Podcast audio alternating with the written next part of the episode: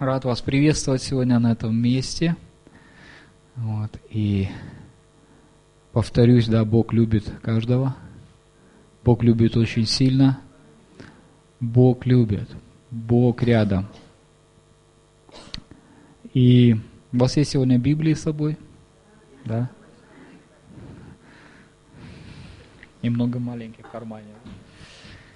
И я бы просил бы вас открыть книгу «Исход». Как меня слышно? Слышно там или нет? Книга Исход, 17 глава.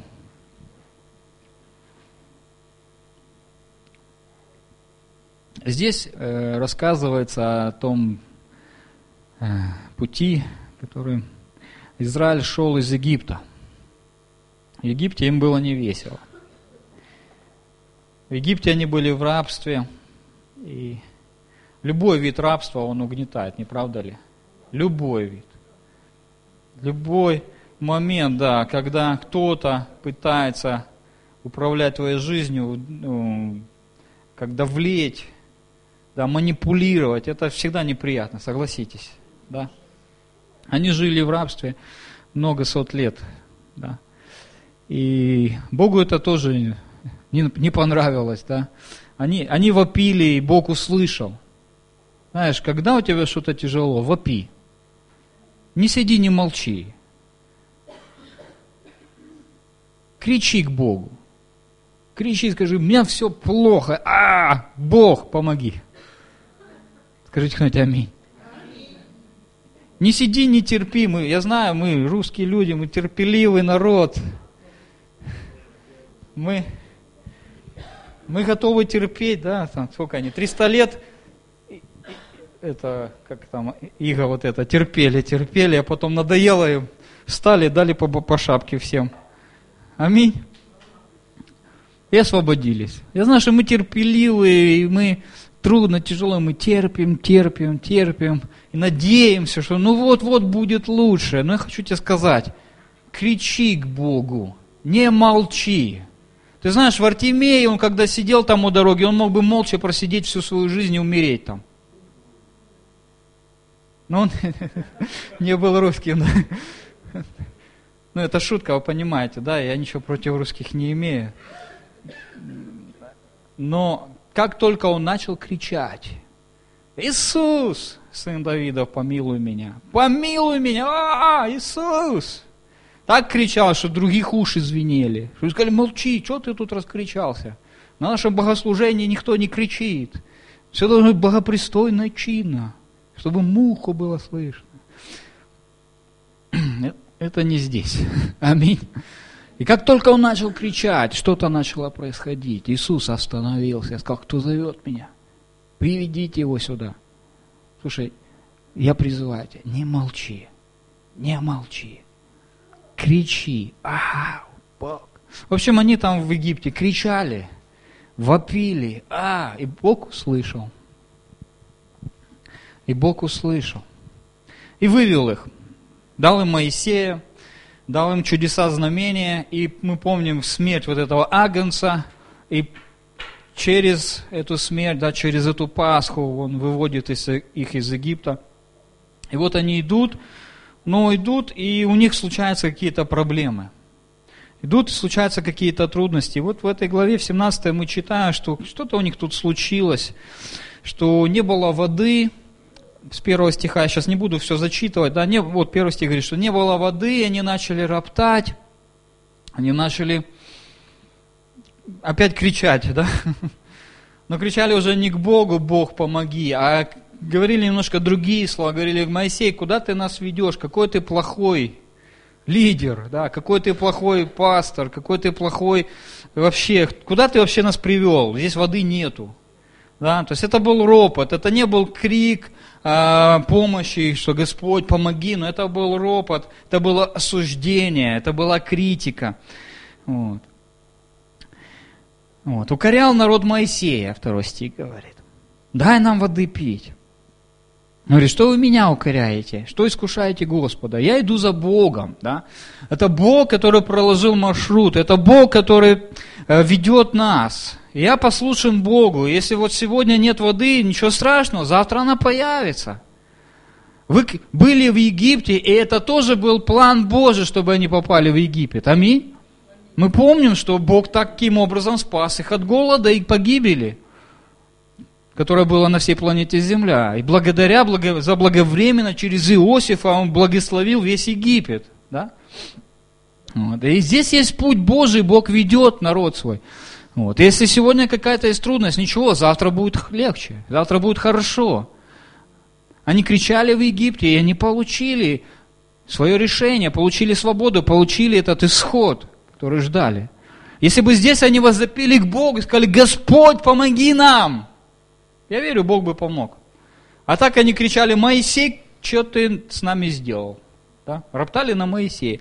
Моисей уже вопил Господу. Один Моисей вопил за весь народ.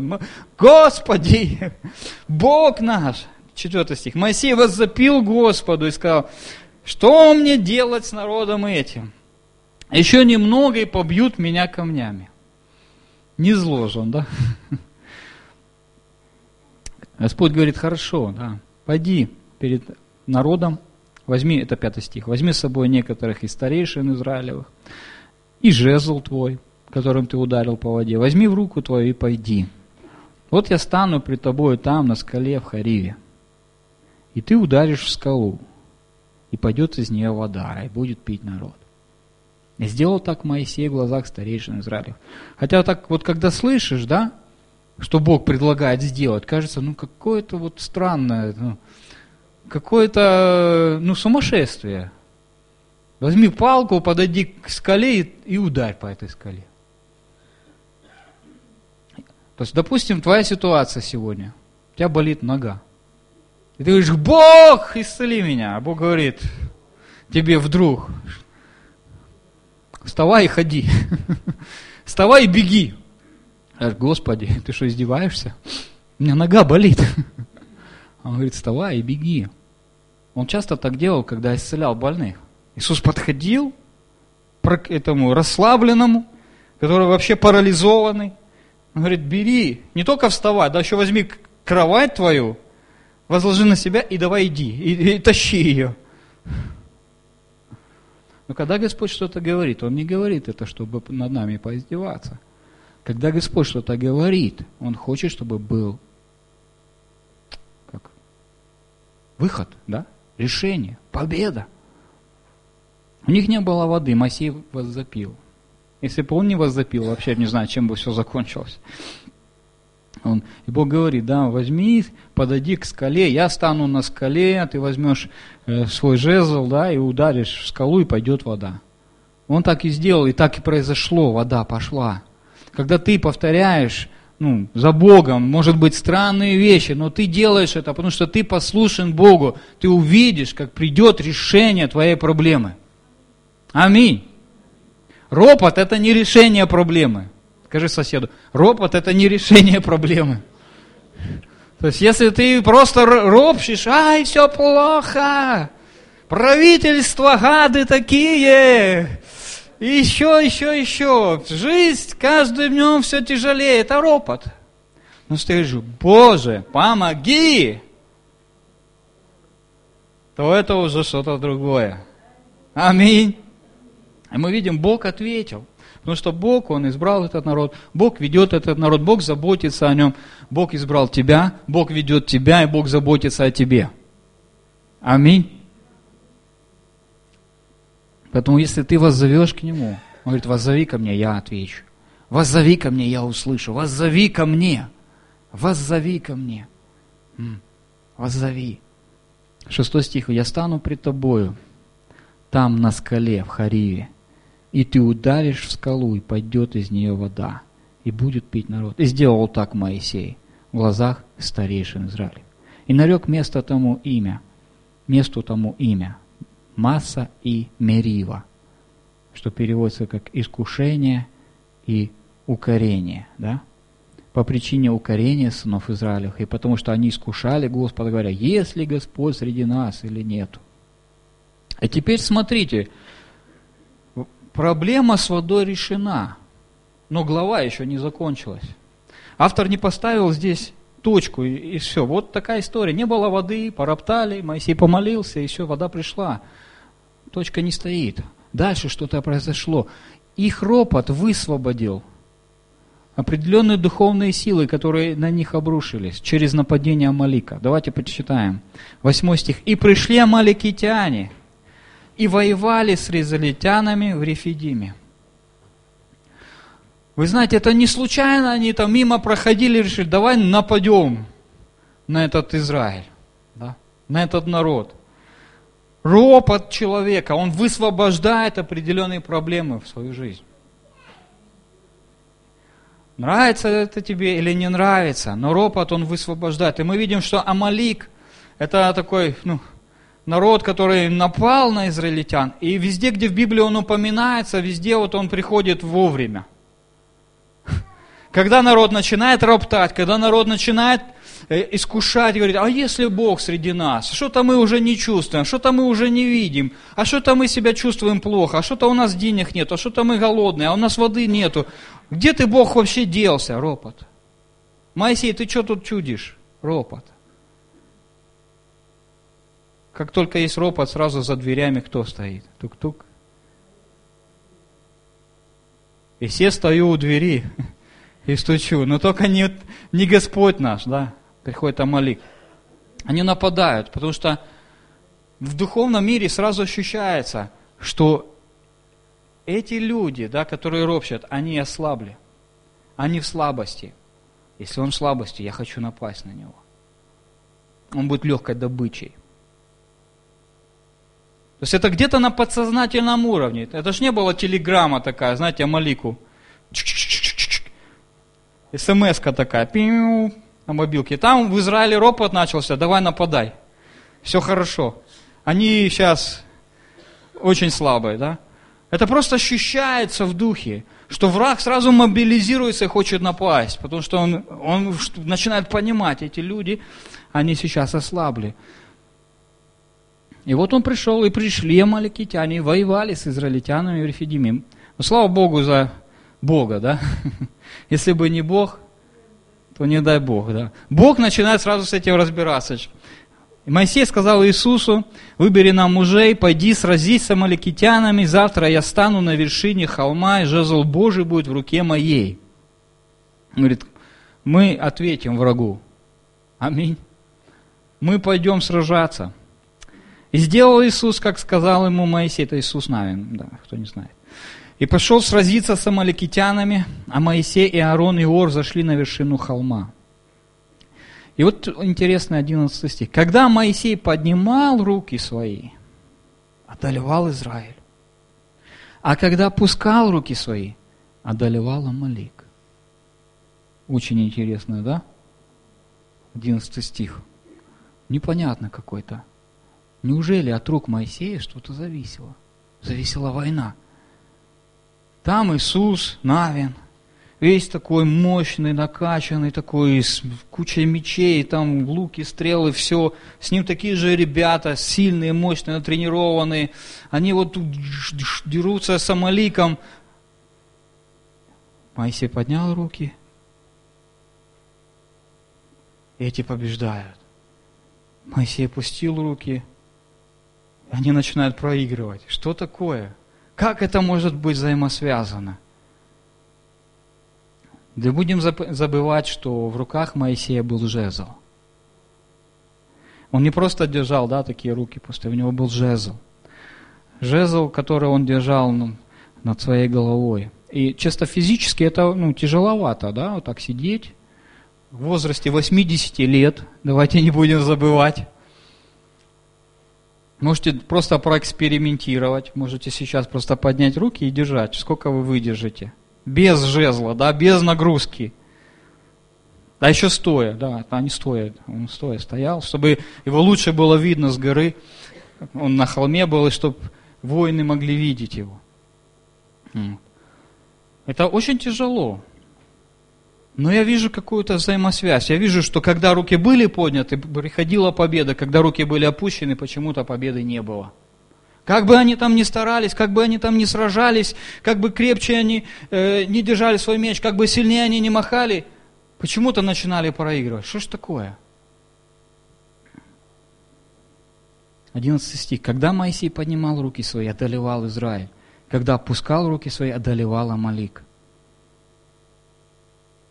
Но руки Моисеева тяжелели. И тогда взяли камень и подложили под него. И он сел на нем. Аарон же и Аор поддерживали руки его один с одной стороны, другой с другой стороны. И были руки подняты его до захождения солнца. И не изложил Иисус Амалика, и народ его острием меча. И сказал Господь Моисею, напиши это для памяти в книгу, и внуши Иисусу, что я совершенно изглажу память Амаликитян из-под небесной. И строил Моисей жертвенник, и нарек ему имя Иегова Ниси. Иегова Ниси, Господь мое знамя, Господь мой знак, Господь мой флаг, Господь мой сигнал. Вот это поднятые руки с жезлом, да, это было знамя, это был знак, это был символ. Аминь. И это был Господь во всем этом. Ибо сказал он, рука на престоле Господа, брань, то есть сражение у Господа против Амалика из рода в род. Я хочу, чтобы мы сегодня немножко на 11 стихе остановились. Мы иногда говорим, что достаточно верить в Бога. Ну, мы, и люди иногда говорят, да? Достаточно только верить в Бога, достаточно дома читать Библию, достаточно, не знаю, помолиться там, достаточно ну, не надо много чего-то делать, чтобы просто быть верующим человеком. Достаточно просто дома там, в душе иметь Бога, да, иногда говорим. Часто я вот слышу такой ответ, oh, главное, чтобы в душе Бог был, и все, этого достаточно. Но смотрите, тут целый народ сражался. Не, не просто, да, там, у меня меч есть, я его натачиваю каждый день. Они сражались, они шли в битве, они нападали, они... но пока руки Моисея не были подняты, не было никакой победы. Это показывает на то, что мы должны быть вместе все. Аминь. Недостаточно сидеть дома одному и читать Библию. Этого мало. Это хорошо читать Библию, это классно, это замечательно. Хуже, когда она просто лежит на полке и пылью покрывается. Святая книга и святая пыль. Да хорошо читать Библию. Замечательно. Но нам нужно быть вместе, как они. Они вместе двинулись в эту битву. И нам нужно быть под властью Божьей. Скажите кто-нибудь аминь. Каждому нужно быть под властью Божьей. Вот эта власть Божья, вот она проявляется. Моисей взошел на гору. И от него много чего зависело. Нам нужно лидерство, нам нужно служение, нам нужны служителя. Чем больше, тем лучше. Аминь. В идеале, чтобы один служитель мог 10 человек охватить всем своим вниманием. Начиная с трех. Да? Аллилуйя. Нам нужны служителя. Нам нужен Моисей. Аминь. Другими словами, нам нужен пастор. Аминь. Хорошо, если ты лидер, и ты чувствуешь, твои руки опускаются, что делать? Смотрите, Моисей же несовершенный человек. Он не мог просто стоять и держать эти руки. Всю, целый день, сутки целые.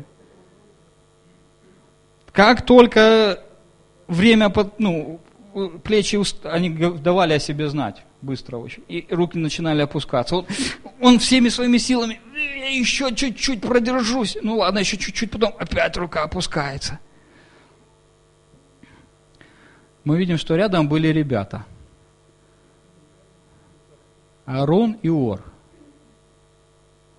О чем это нам говорит? Что они вовремя могли подхватить эти руки. Аминь.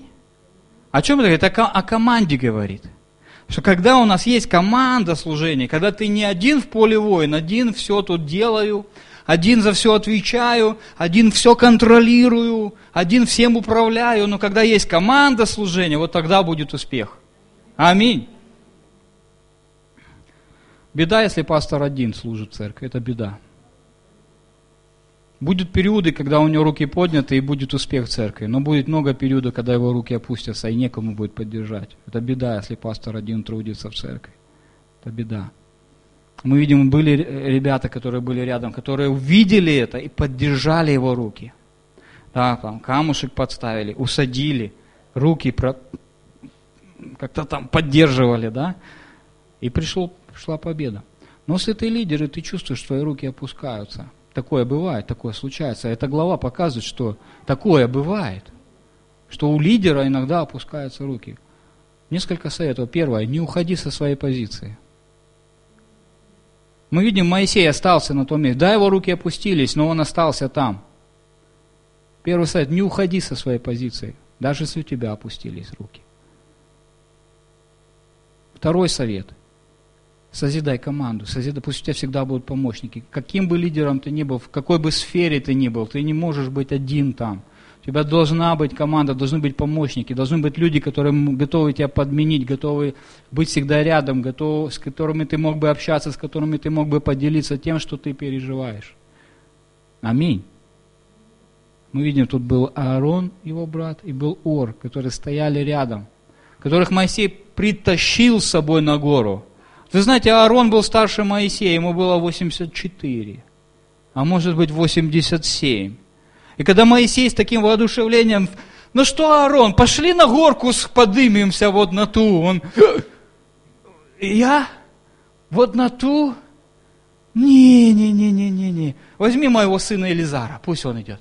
Нет, ты мой брат, ты мой друг, пошли ты со мной. Не-не-не-не, ну куда в мои 87, вот на эту гору тащиться?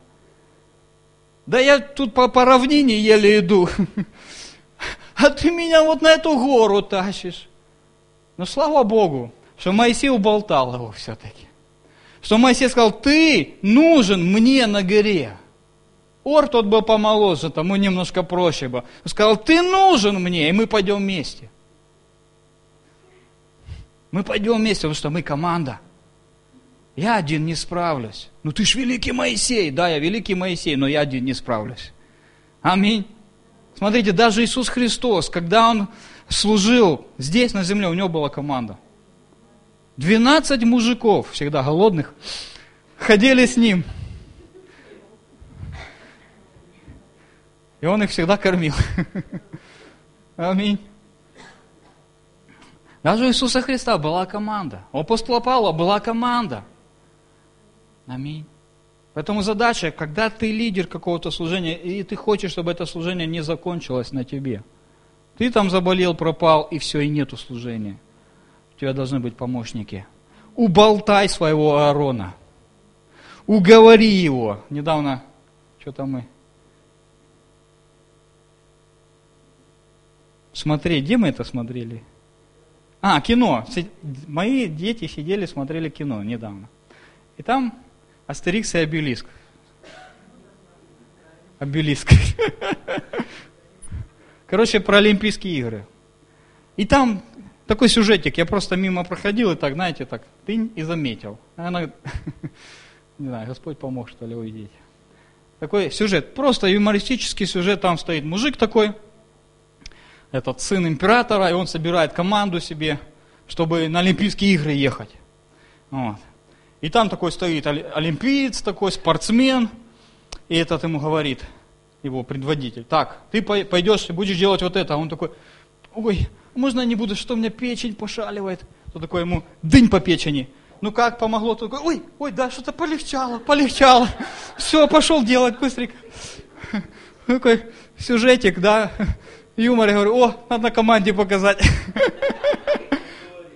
Да, то есть, как только что-то предлагаешь, давайте пойдем на эту гору, пойдем, будем делать, служить. Ой, что-то у меня тут вот тут пошаливает, а у меня вот тут что-то. Дынц. И сразу все на места становится. Почему Моисей по скале ударил жезлом? И вода пошла. Моисей пробьет любую скалу, неподвижную. Аминь или не аминь? И вот, слава Богу, он уболтал своего Аарона. Я не знаю, как он его там убалтал.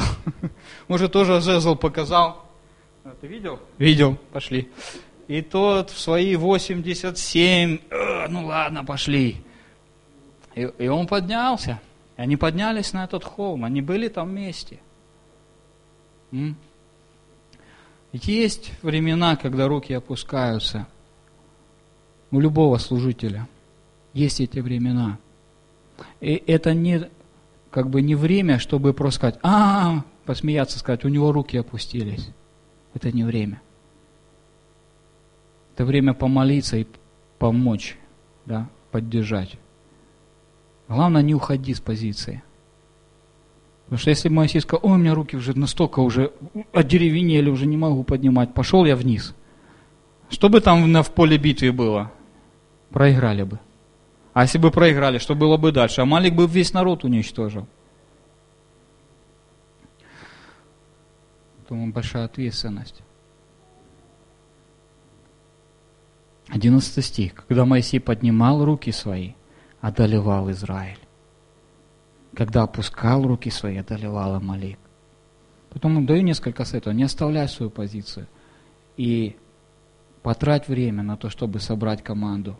Потрать время, чтобы рядом всегда были люди, перед которыми ты открыт, которым ты доверяешь. Аминь.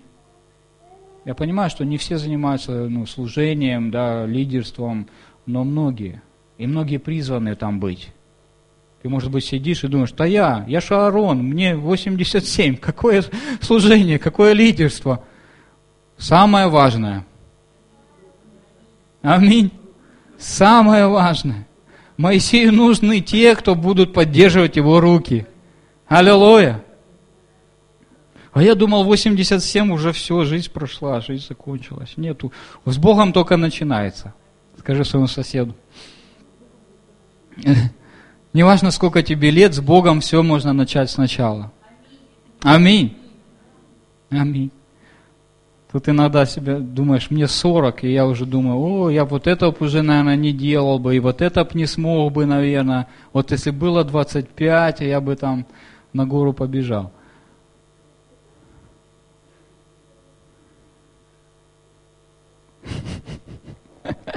Я не борюсь за себя, я говорю, люди иногда так, да.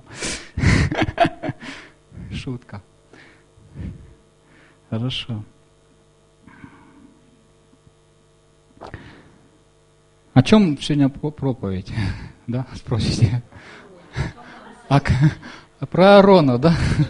Кажется, главное действующее лицо сегодняшней проповеди это не Моисей. Это Аарон, да?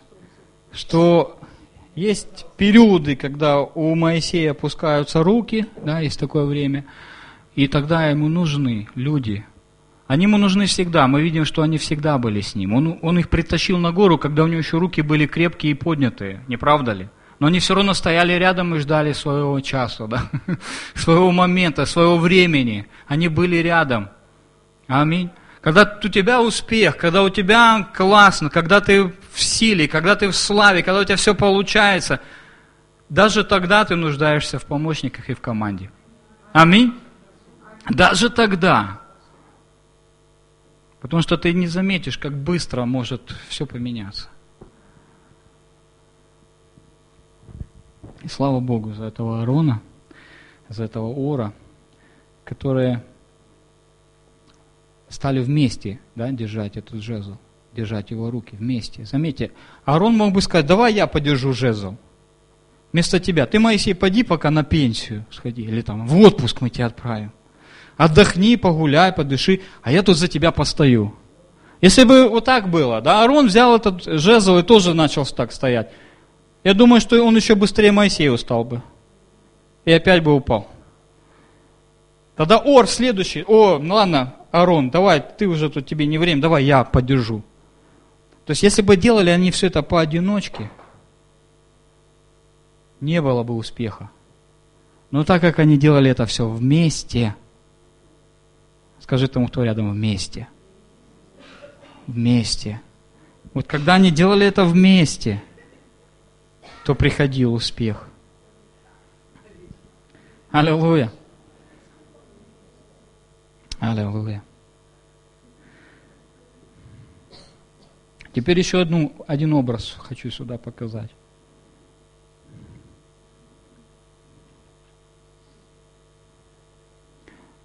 Когда я смотрю на эту картину, холм,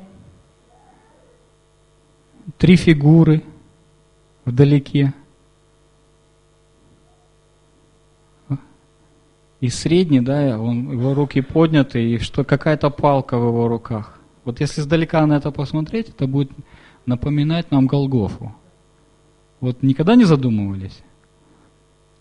Если вот так представить себе эту картину, это напоминает Голгофу. Иисус, распятый на холме, на кресте. Его руки прибиты, да, к палке. Аллилуйя. Моисей на горе, его руки подняты, держат палку. Победа в народе. Иисус на кресте, на холме, распят. Приходит победа. Моисей прообраз Иисуса Христа. Аминь. Еще их трое здесь, да? Можно сказать, Отец, Сын и Дух Святой. Тоже прообраз. Они всегда работают в команде. Никто друг перед другом не превозносится. Всегда в гармонии находится. Отец, Сын и Дух Святой. Аминь. Аминь. Поэтому хочу, чтобы сегодня твой взор всегда был поднят на вот этот холм, где Христос распят, где Христос вознесен. Да, как он сказал, когда буду вознесен, всех привлеку к себе. Пусть твой взор всегда будет прикован к Нему, к Христу распятому, там на холме, на Голгофе. И пусть этот твой взор вдохновляет тебя на победу над Амаликом, в кавычках. Амалик прообраз плоти, Амалик прообраз дьявола, который ищет твои слабости, который ищет возможности напасть на тебя. Но если ты будешь понимать, что есть этот холм, где, это, где Христос распят, и где, и Он оттуда не сбежал, аминь. Он претерпел все до конца, Он умер на кресте. Пусть это вселяет в нас, в каждого из нас, силу побеждать врага, побеждать в битве во имя Иисуса Христа. Аминь.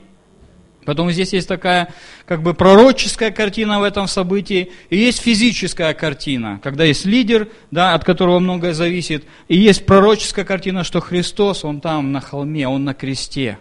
Аминь. Поэтому Павел говорит, я ничего не хочу вообще знать, кроме Христа и притом распятого. Ничего не хочу знать.